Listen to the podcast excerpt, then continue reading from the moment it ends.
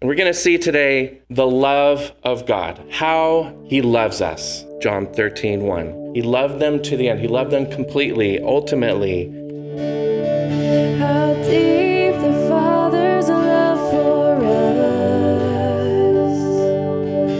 how vast beyond all measure. Hello, you're listening to Dwell on Truth. My name is Brenton Powers. And my co-host Daniel Bodwin is not with us for a second week because we were both doing some traveling. I got to go up to Calvary Chapel, Yuba City, and taught there the same chapter I taught last week here on the radio, John chapter thirteen, verse one through seventeen. I delivered it in a different way, and so I thought it would be interesting for you to hear what it sounded like when I taught about the love of God from John chapter thirteen in the context of a church.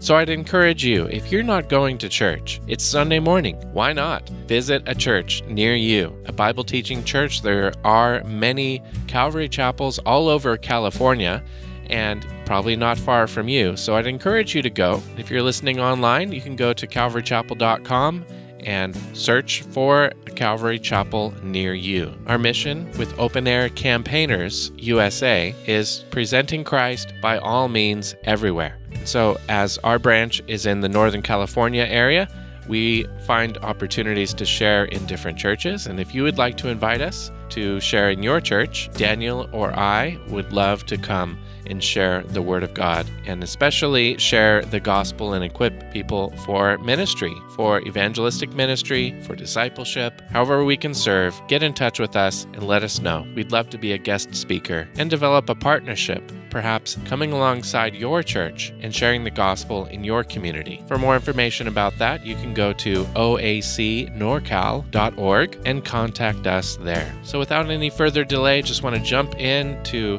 the topic and teaching for today.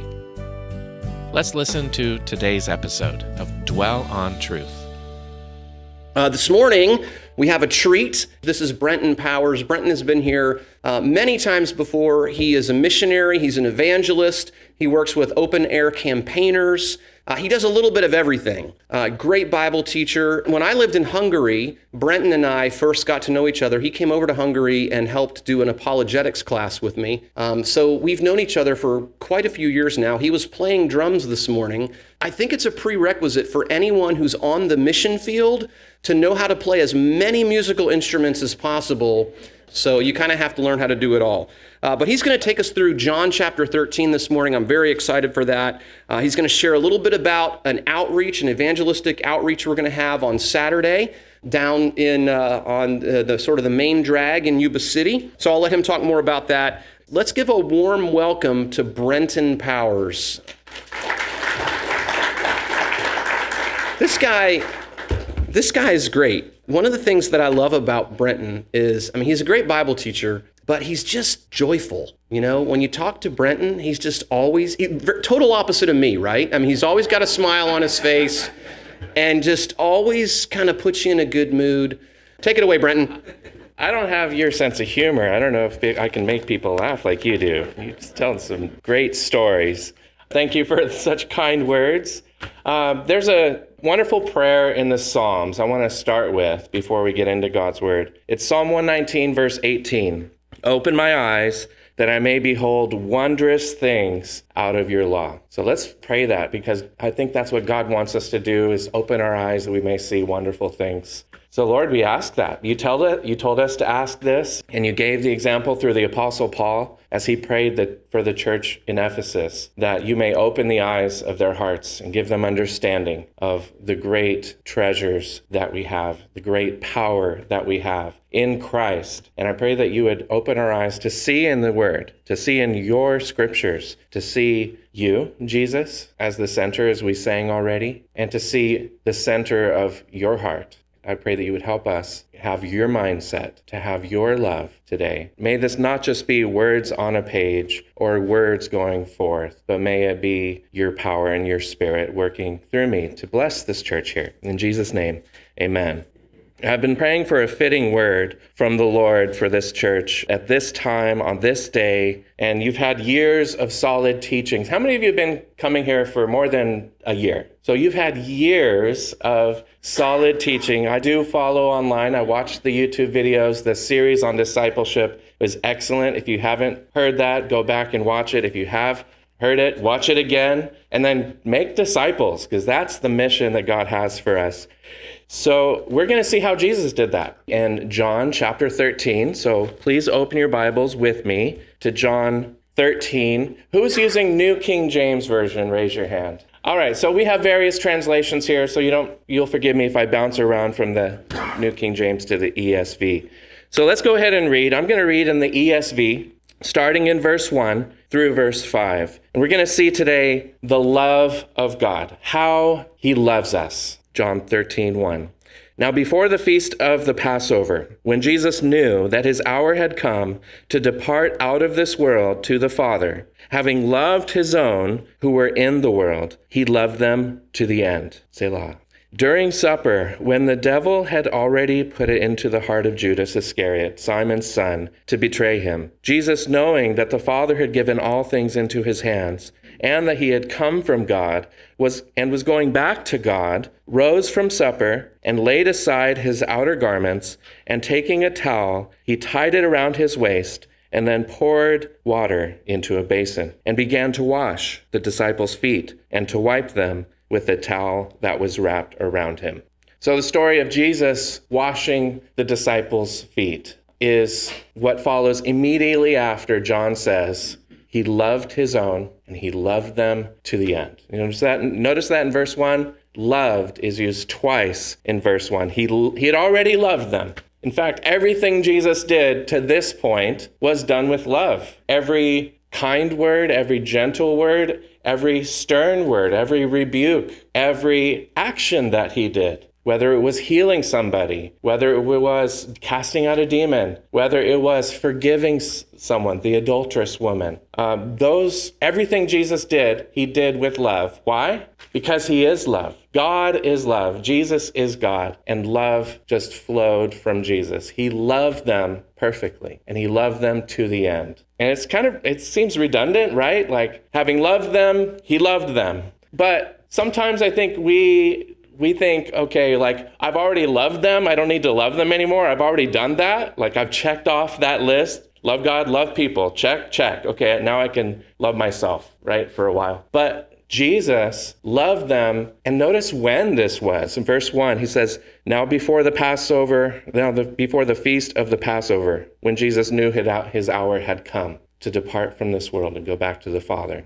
This is the last twenty-four hours of his life before going to the cross. If there's ever a time when you were, if you're given twenty-four hours to live, how would you spend that last day and night? Well, Jesus spent it in a way that many of us would want to spend it, with people that we love, with our loved ones, with people that love us. But instead of demanding that they love and serve him because he's earned it, he's God, he's Lord, he shows us to the end how he loves. He never stops loving you and me. Isn't that good news? God so loved the world. You say it with me. You know John three sixteen, that he gave his only son, that whosoever believes in him shall not perish, but shall have eternal life.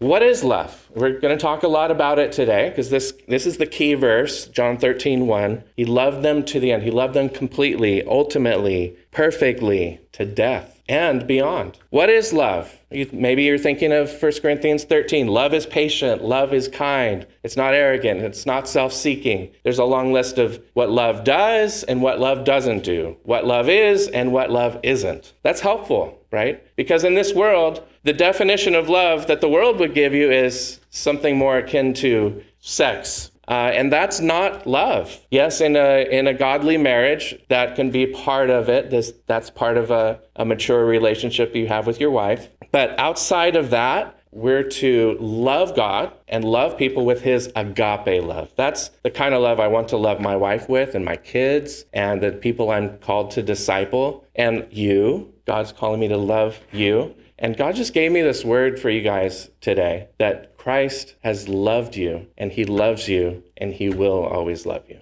Like, we need to just receive that and embrace that. We need to be reminded of that, right? God's love, it never gets old. And so last time I taught here, it was on the grace of God. Today, I guess it's about the love of God. And it's the greatest. Faith, hope, and love remain. But the greatest of these is love. So put on your thinking caps, though, because just it's not just a touchy-feely message, not just a feel-good message. We look at how Jesus loved, and that's the theme for today, how he lo- loved us. And then at the end, we're going to come to how do we love him in response. The kids' memory verse. How many of you have kids in the children's ministry today that are out there? Uh, check with them, because their memory verse is First John four nineteen. We love, and you could probably finish this verse too, because he first loved us. We love because he first loved us. John four nineteen. And that's so good because that's the resource with which we can love. He doesn't just say, okay, try your best with the limited resources you have to love everybody, not just your wife and your kids and your neighbors, but your enemies. No, he doesn't do that. He gives us his love first. So we're first going to be focusing on all the different ways that Jesus loved his disciples just in this passage, John chapter thirteen. And I won't cover the whole chapter. I don't have time.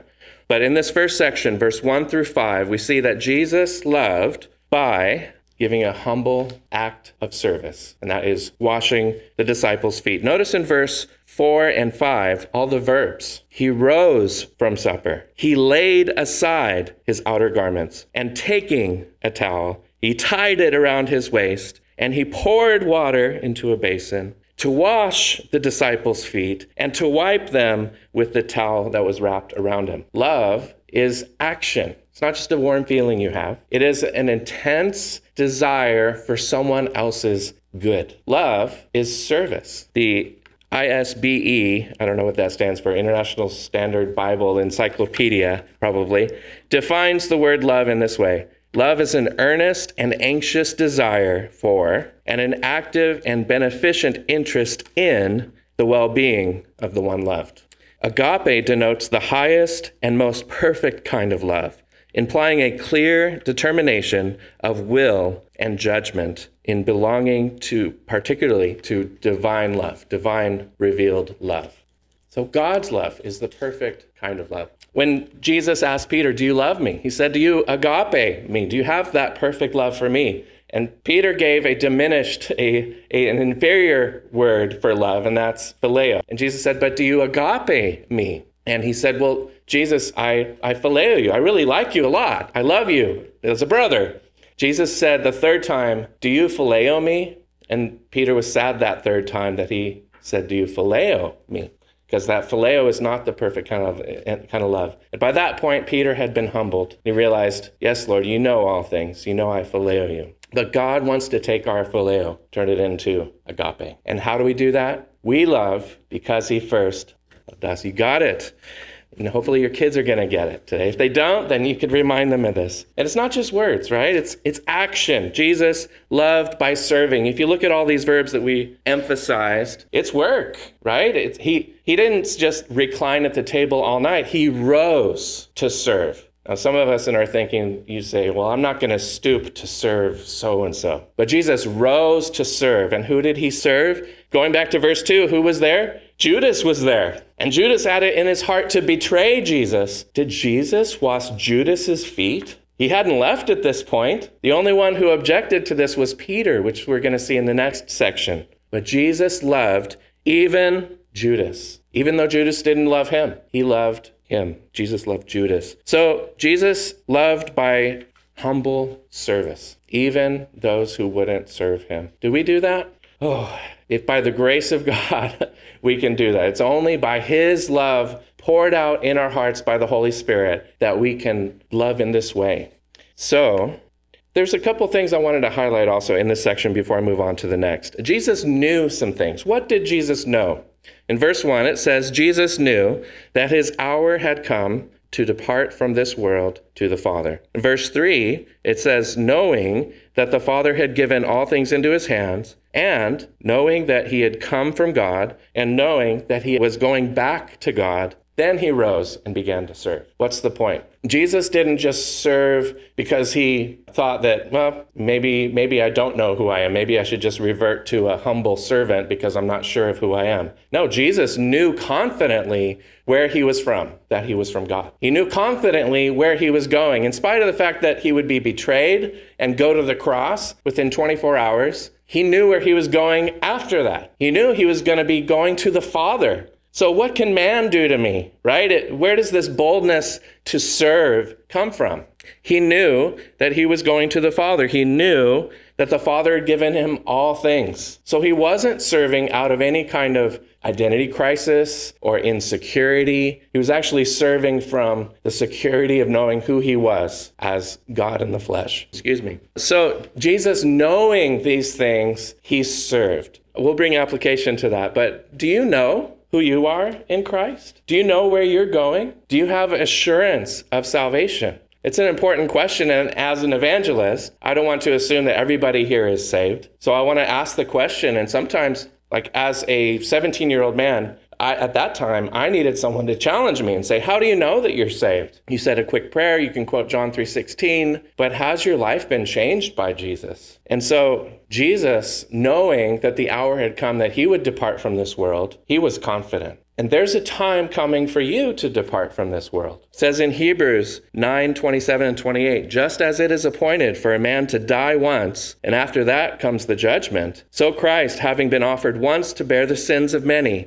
will appear a second time. You have an appointment with death. Are you ready? If it were to come in twenty-four hours, if it would come tonight, are you ready to stand before God? Would he accept you? Let me tell you the gospel. Here's the basis, how he could accept guilty, shameful sinners like us. We confess our sins. He's faithful and righteous to forgive our sins. Call upon the Lord and you will be saved. Jesus said, repent and believe the gospel. What is the gospel? Jesus lived a sinless life. He loved us perfectly. And he died for us on the cross. He took my sins and yours. He took our shame, our guilt, our punishment. And then three days later, he rose from the grave, defeating Satan, sin, death, and hell for us. And all who trust in him, all who turn to him in faith and repentance are forgiven. They're new creatures. You get a new heart, a new life because you're born again. Not because of your works, because our works condemn us, but because of Jesus' finished work on the cross. He loved you to the end. Do you believe that? Have you received that? Make your calling and election sure. Okay, that's my little evangelist uh, heart. I, I have to get that out because I don't know if everybody's saved in here, but make sure that you are. Okay, so the next section, Uh, verse six through twelve, having loved them by humbly serving, he continues to love them by being patient and kind. That's how Jesus loves, by being patient and kind. In fact, I stole that from First Corinthians thirteen. Love is patient and love is kind. So not inventing anything new here. This is just a wonderful thing to see in God's word. Look at how he treats Peter. In verse six, he's still washing feet, going around disciple, disciple. In verse six, he came to Simon Peter, who said to him, Lord, do you wash my feet? A question. Jesus was kind to Peter even when he questioned what he was doing. Jesus answered him, what I am doing, you do not understand now, but afterward you will understand. Notice the word understand there is mentioned twice. Jump ahead to verse twelve. When he had washed their feet, he put on outer garments and resumed his place and said to them, do you understand what I have done to you? So, do you understand? That's a good question for a teacher to ask a disciple. And Jesus says flat out, you don't understand what I'm doing. Peter didn't understand. I mean, everyone understood what foot washing was. It was a customary part of their culture. You walk around on dirty paths where animals has, have also treaded. Not to be too graphic, but yesterday I was evangelizing by the Monterey Fisherman's Wharf. And I guess some dr- dog dropped a little gift that kept on giving uh, on the sidewalk. And there's about a thousand people that walk by every hour. That's why I go there and evangelize. It's a great fishing hole. But we picked a spot where it t- turned out there was this stuff on the ground. And we kept warning people, hey, watch out, watch out for that brown stuff on the road. People were walking on it and then like dragging, and it's just, you know, really messy. But that was what it was like in the first century. You'd walk around and you'd get stuff on your feet and you would need to wash your feet. And how many of you can imagine? There's there's a basin for that. You don't get it, go into the kitchen and use a salad bowl for that type of service. It's a filthy type of thing to wash that type of stuff off people's feet. So in Monterey, I actually like, it's like, well, I'm teaching this tomorrow. I might as well use this as an illustration. You know, I have to warn you guys that you don't step in this dookie over here, but I also have a warning for you that you'll be in deep, deep trouble if you don't trust in Christ. So let me share the good news. You use whatever bridges to the gospel there are that present themselves. And Jesus uses this filthy feet need to be washed to illustrate what he was going to do going to the cross. See, if if Peter resisted earlier, he said, oh, no, Lord, you're not going to go to the cross. You're the king. You're going to reign. Jesus rebuked him. He said, get behind me, Satan. Those are the thoughts of man, not God. And again, Peter says, what are you doing? He questions Jesus, but Jesus is kind. And then Peter said, verse eight, back in John thirteen, verse eight, Peter said to him, you shall never wash my feet. Jesus answered, if I do not wash you, you have no share with me. He goes from questioning Jesus to refusing Jesus. These are strong words. Never. It implies a, it's it's set in stone. You're never going to do this to me. Why would Peter resist Jesus so strongly? Well, I, I don't want to psychoanalyze Peter, but I know for myself, sometimes it's hard to be served. It takes humility to be served, to accept that someone is going to serve you. Because the opposite would be, well, no, I don't need you to serve me. I got it. I'm a self-made man. I can do this by myself. I don't need your help. Is that the attitude we have sometimes? We can relate to Peter, right? No, you shouldn't be the one serving me. He might have been the spokesperson for all the disciples. They probably all were thinking, at this point, why would Jesus stoop to serve us? Well, Luke twenty-two actually gives us an insight to what they were talking about at this time. They were actually arguing with themselves about who was the greatest. And so they're they're partway through their supper, and no one has washed anybody's feet because they're all vying for their position of being the greatest. No, I'm the greatest. I'm not going to serve. That's their attitude. I don't, and I don't want you to serve. Jesus is obviously greater than all of them. But if if being great means that, that everybody serves you and you serve no one, that's not greatness. Jesus said, if you want to be great in my kingdom, learn to be the servant of all. But who was Jesus? He was King of Kings and Lord of Lords, but he acted as the servant of all. So his disciples needed to learn this lesson, and they probably felt ashamed, like, oh gosh, none of us washed anybody's feet, and Jesus had to get up and take care of it. But Jesus didn't do it with a complaint, right? When we go back to verse five, it just says a list of verbs that Jesus did. He didn't say anything. He just got up, started to do it. He didn't have an attitude of, oh gosh, again, I have to clean up after you. You know, a servant of all doesn't do that. They just quietly serve. He didn't have an attitude about it. He served with humility. And he served by being patient and kind, even when they questioned him, even when he was resisted. But Jesus, though he was gentle, he was also firm. It says, if I do not wash you, you have no share with me. So you won't let me wash you? There's the door. To be a disciple of Jesus, you have to let him wash you. I mean, that's the whole point of the cross, is that he cleanses us from our sin. We have to admit that we're dirty, that we're sinners. And in our pride, that's a hard thing. But may God give you the humility that you need to let Jesus wash your feet. Otherwise, you have no share in the rewards that Jesus provides for us. Do you want to share in what Jesus has to give you? Do you want to be a part of Jesus's team, his kingdom? Well, Peter did, and so he jumped to the other extreme. And some of us can relate to this. You go from one extreme to another. Maybe you have an addictive personality. Maybe you have, whatever you do, you, you do it one hundred ten percent. Yeah? Or you know somebody that's like that. That was Peter. He said, okay, Lord, not only my feet, but also my hands and my head. Okay, Jesus is being kind and being gentle with the people that are extreme. He kindly answers and explains, like, no one who is bathed needs to wash entirely except for his feet. He's completely clean, and you are all clean, but not every one of you. Verse eleven, and he knew who was to betray him, and that's why he said, not all of you are clean. So there's some clues how we know Jesus wasn't just talking about physical cleanliness. He's talking about spiritual cleanliness. There's a spiritual cleanness that Jesus provides. And unless you accept both the practical and the spiritual help from Jesus, you can't be his disciple. You want to be his disciple? You want to be a part of what he's doing? It's a great privilege. I love being a part of serving Jesus by making disciples, preaching the gospel, being on mission for him. And this isn't just for evangelists. This is for the whole body of Christ. So I want to invite you to be a part of what Jesus is doing by first letting him love you and cleanse you and serve you, because we love him because he first loved us. So it's essential.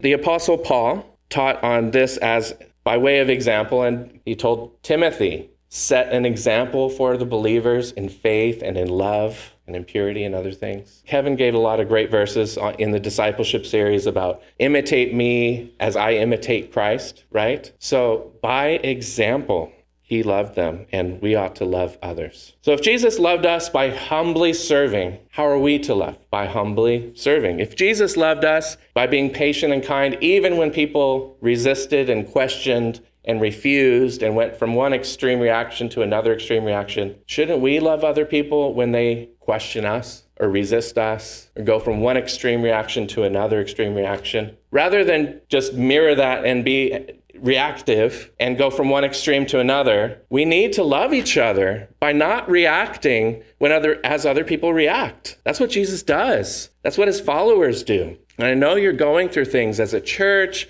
There's been transitions. There's things that are hard. But we ought to not react by going from one extreme to another. We need to keep our eyes on Jesus. And Jesus loves us so much that he gently corrects us and he brings us back to the center. So I'm glad you played that song today. We need Jesus. We don't need to focus on what Kevin is doing or what Mallet is doing or what Keith is doing or what person next to you, what are they doing? What did Jesus do?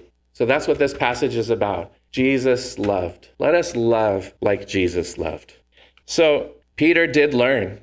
At first, he didn't understand. Jesus corrects him, he teaches him, and he later asks in verse twelve, do you understand what I have done for you? Do we understand though? Aren't we still learning? Aren't we still growing? You look at Peter, his understanding kept growing. Even through Pentecost, God used him to preach and three thousand people were saved. But then through the book of Acts, you see him continuing to learn. When God called him to go to the Gentiles' house, Cornelius' house, he was like, well, no, Lord, I never go and eat anything unclean. I never, and he said, don't call unclean what I have cleansed.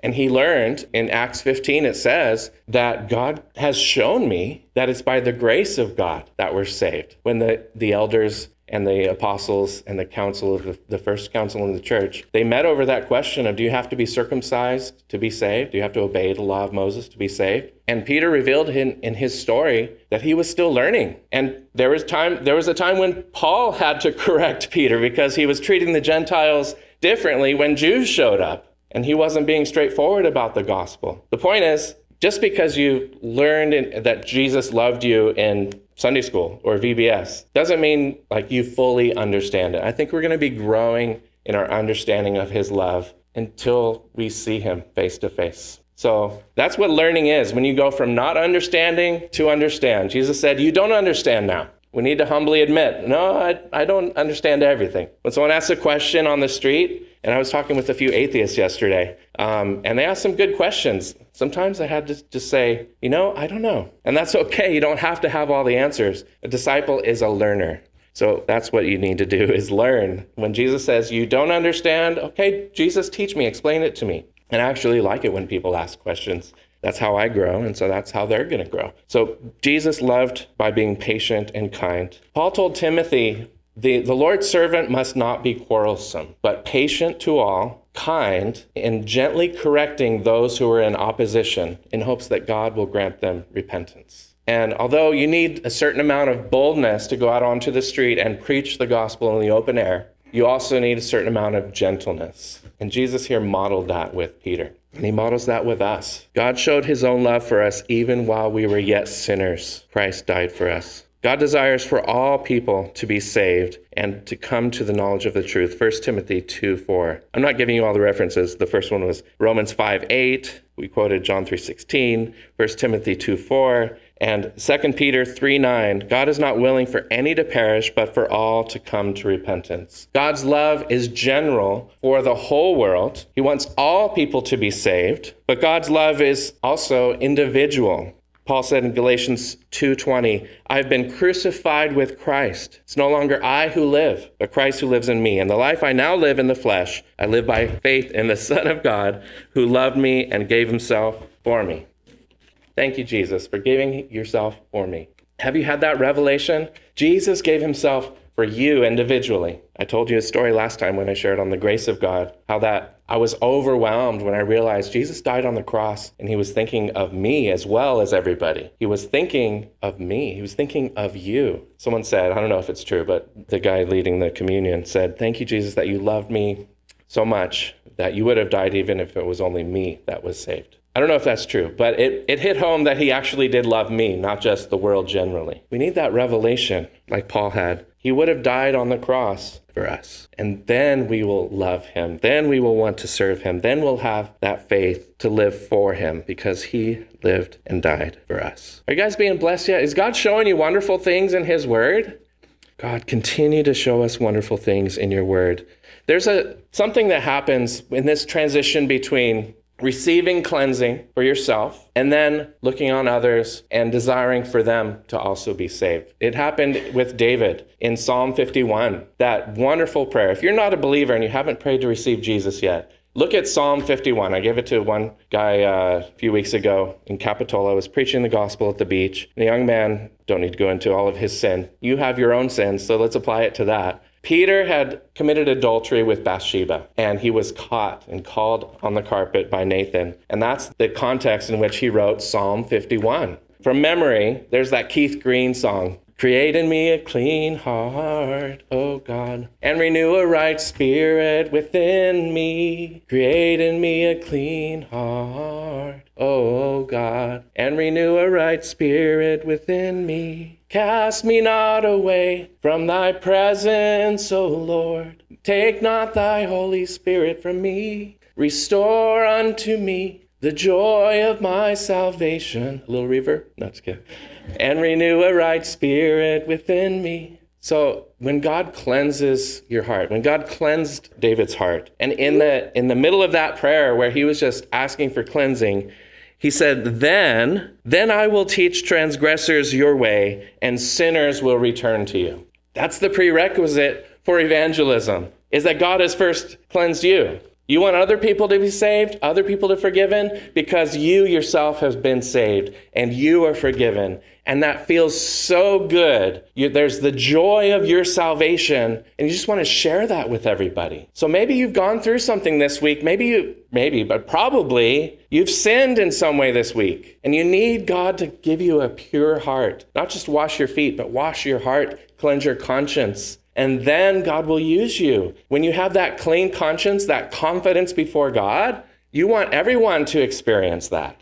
So that's what Jesus was doing for these disciples. You need to first receive love and receive cleansing to enable you to give love so other people can be cleansed. You're going to hear a lot about love in First John as uh, next week Pastor Kevin's going to begin a series in First John. So this is kind of the introductory message to that. Same author, the Apostle John, the Apostle of Love. A lot of the same themes. And here's a here's a verse, a couple of verses from First John three sixteen and eighteen. By this we know love, that he laid down his life for us, and we ought to lay down our lives for the brothers. If anyone sees his brother in need, yet closes his heart against him, how does God's love abide in him? Let us not love in word or talk, but in deed and in truth. Jesus loved in deed. Jesus loved in truth. And that's how we know what love is. The world doesn't know what love is, so don't expect them to love you. You know what love is. You look at the cross.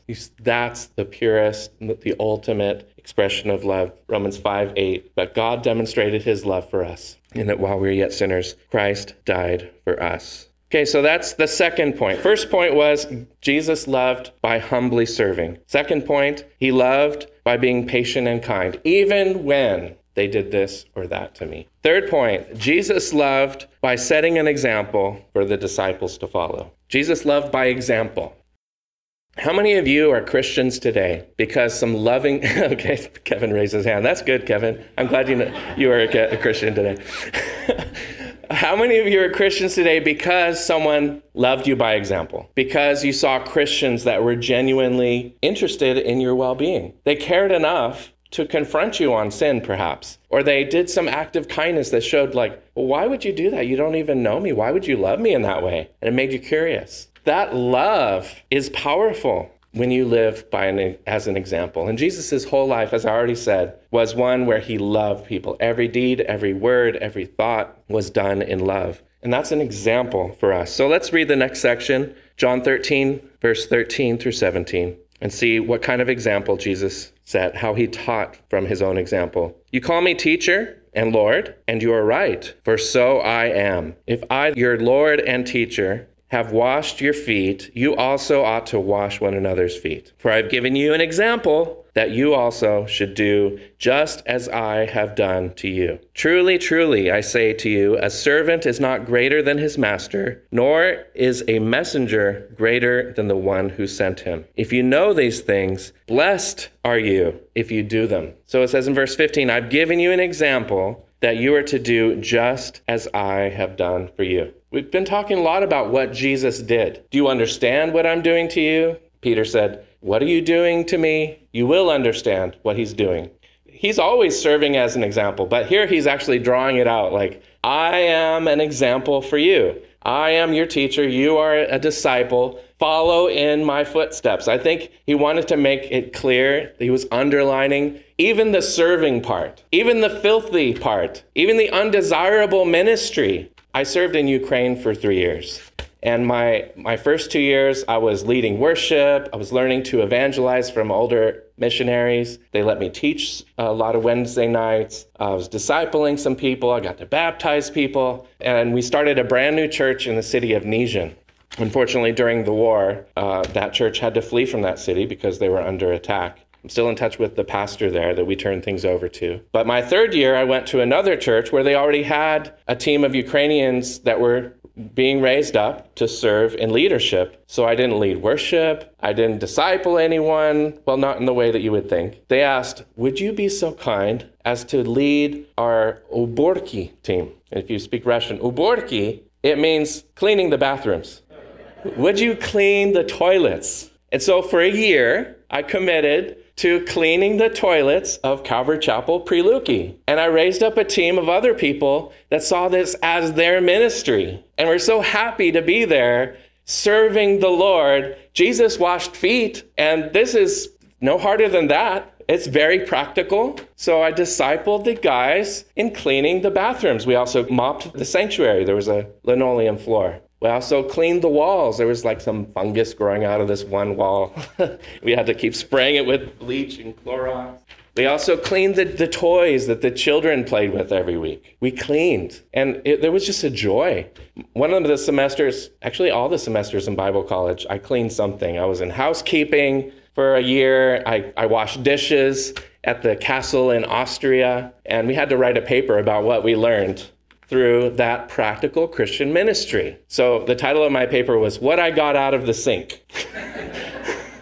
And you get a lot out of the sink. You get a lot out of serving. You become a lot more like Jesus because you're following his example. I thank God that we serve a king who, though he is high and exalted, seated on the throne, he humbled himself and stooped down to do the lowest, dirtiest job imaginable, right? So if Jesus wasn't above serving, then none of us should be above serving. They're asking for volunteers for the V B S. Well, it's going to be a lot of serving. My daughter just came back from a week of serving a kids at a kids theater. She volunteered to help as a kind of a counselor. At the end of the week, she had her friend over, and, and they were outside, you know, having some snacks and stuff. And her friend accidentally knocked over a glass of milk, and it shattered and spilled milk all over our backyard driveway. And I, I heard the shatter, so I went outside to see what was happening. And without skipping a beat, my daughter grabbed a broom, It's it's okay. I'm sweeping it up. She's like, whoa, look at me. I've, I've been cleaning bathrooms all week. I kind of enjoy cleaning because it's just like, hey, you see a need, you take care of it. And she learned to serve by uh, following the example of others that have gone before her. Her brother had the same job. He also learned to clean toilets and to sweep up. Yeah, that was his first job, was working at a theater, children's theater. And now they're applying that at home. I was like, wow, I'm going to have to give you more chores if you like cleaning. That would be great.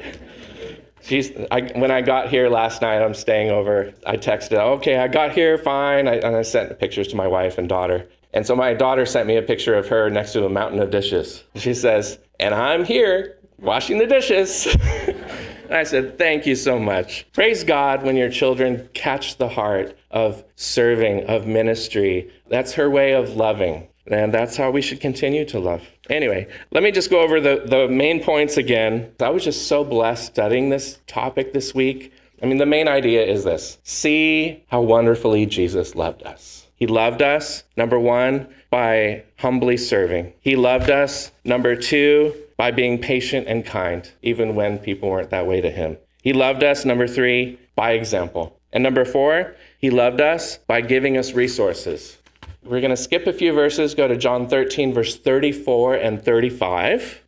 John thirteen, verse thirty-four and thirty-five. A new commandment I give you, that you love one another, as I have loved you, that you also love one another. By this all will know that you are my disciples, if you have love for one another. So in this, I see Jesus is giving us resources and motivation to love. It's a new commandment. We like new things, right? Well, what's new about this? The whole summary of the law is to love God and love people. What's new about this commandment is that Jesus said, love as I have loved you. And what's new is that Jesus loved them by serving them and washing their feet. So he's giving them a new definition of love, expanding this definition of love, and including that in his command to love one another as I have loved you. Don't just love each other as yourself, which is the second most important commandment, right? Love your neighbor as yourself. That's a pretty high level. But to love as Jesus loved us, how much higher is that? That's agape. Love one another, not just with phileo. Oh, I like I like the people at Calvary Chapel, Yuba City. I'm fond of you. No, we're called to love one another, like really love, like this kind of love, like Jesus loved one another. So I said that he loves us by giving us resources and motivation. Where does that come from? Well, since he has loved us, what's the memory verse? We love because he first loved us. It's not just for the kids that they need to memorize it. We need to memorize that. That's the resource with which we love. One of the rebukes that Peter, that Jesus had against the Pharisees was they don't have the love of God in them. But that's what makes the disciples different. We do have the love of God in us. Let us love, for love is from God, and God is love. And if God is love and he is in us, then we have all of his love in us as the resource to love others. We need to learn how to draw upon those heavenly riches. Every spiritual blessing is ours in Christ in the heavenly places. Ephesians one three. That's a spiritual resource with which we love. And he gives us more resources than, than just that. He gives us the resource of his Spirit. The Bible says that he's poured out his love within our hearts through the Holy Spirit. He gives us resources of one another. If we're to love one another, then we also can get filled up in our love battery, if you will, by receiving love from others, by being a part of the church, by being in fellowship, by being in prayer, by being in service, by being available outside of church to be part of people's lives. The resources that God has given you, when you look around, there's people with different spiritual gifts, with, yes, different needs, but those needs are opportunities. So he gives us the resources to meet these needs, and he also gives us the motivation.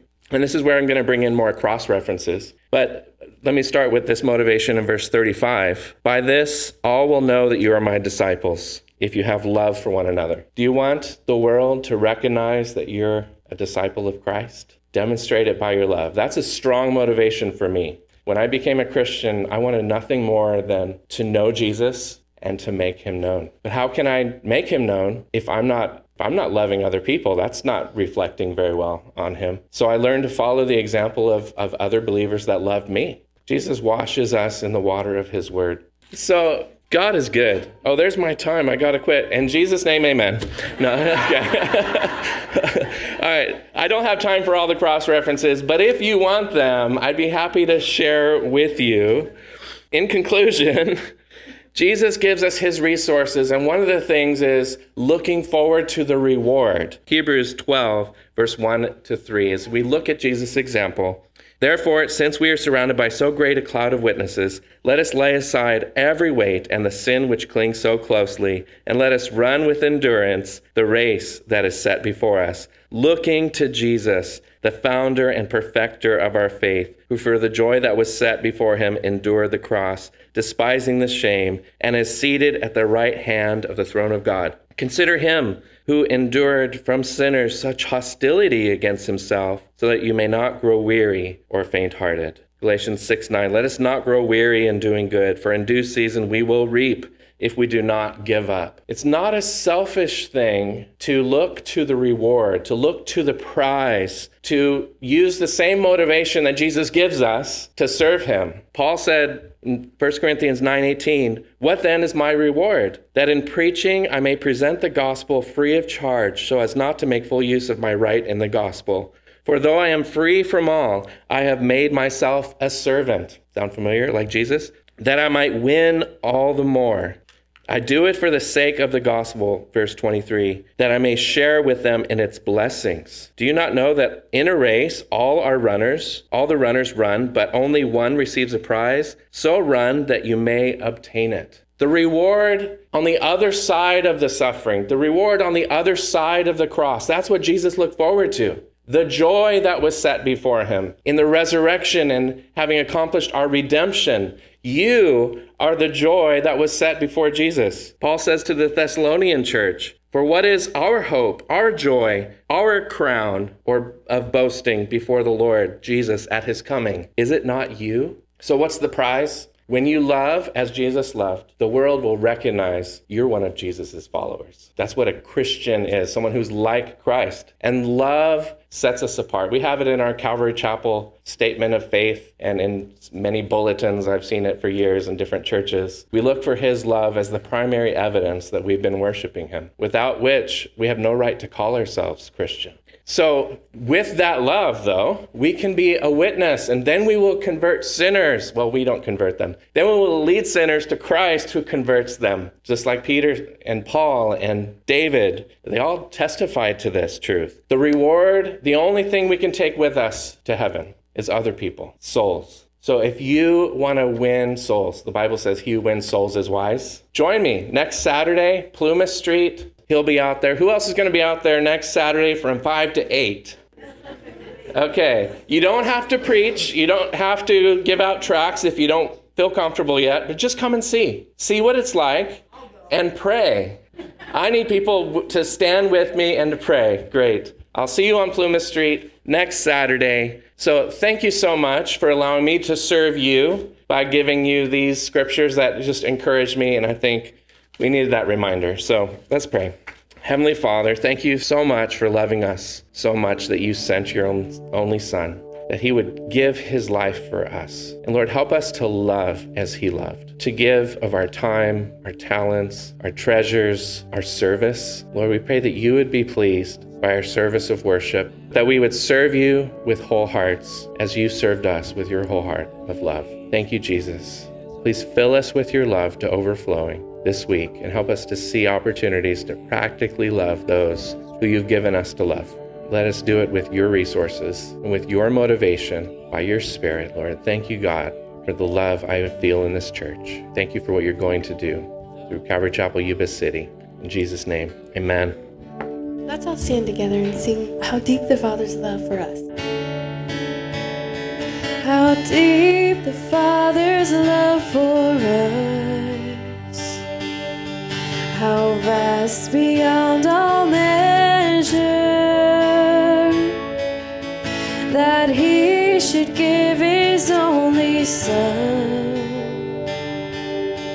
to make a wretch his treasure.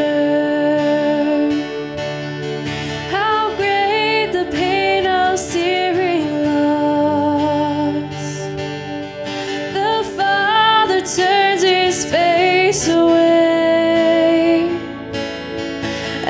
news which mar the chosen one.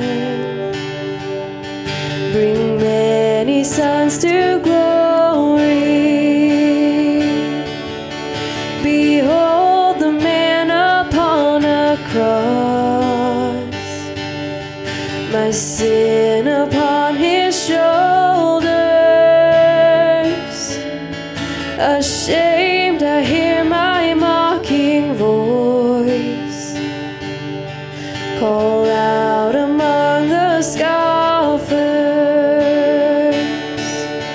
It was my sin that held him there until it was accomplished. His dying breath has brought me life.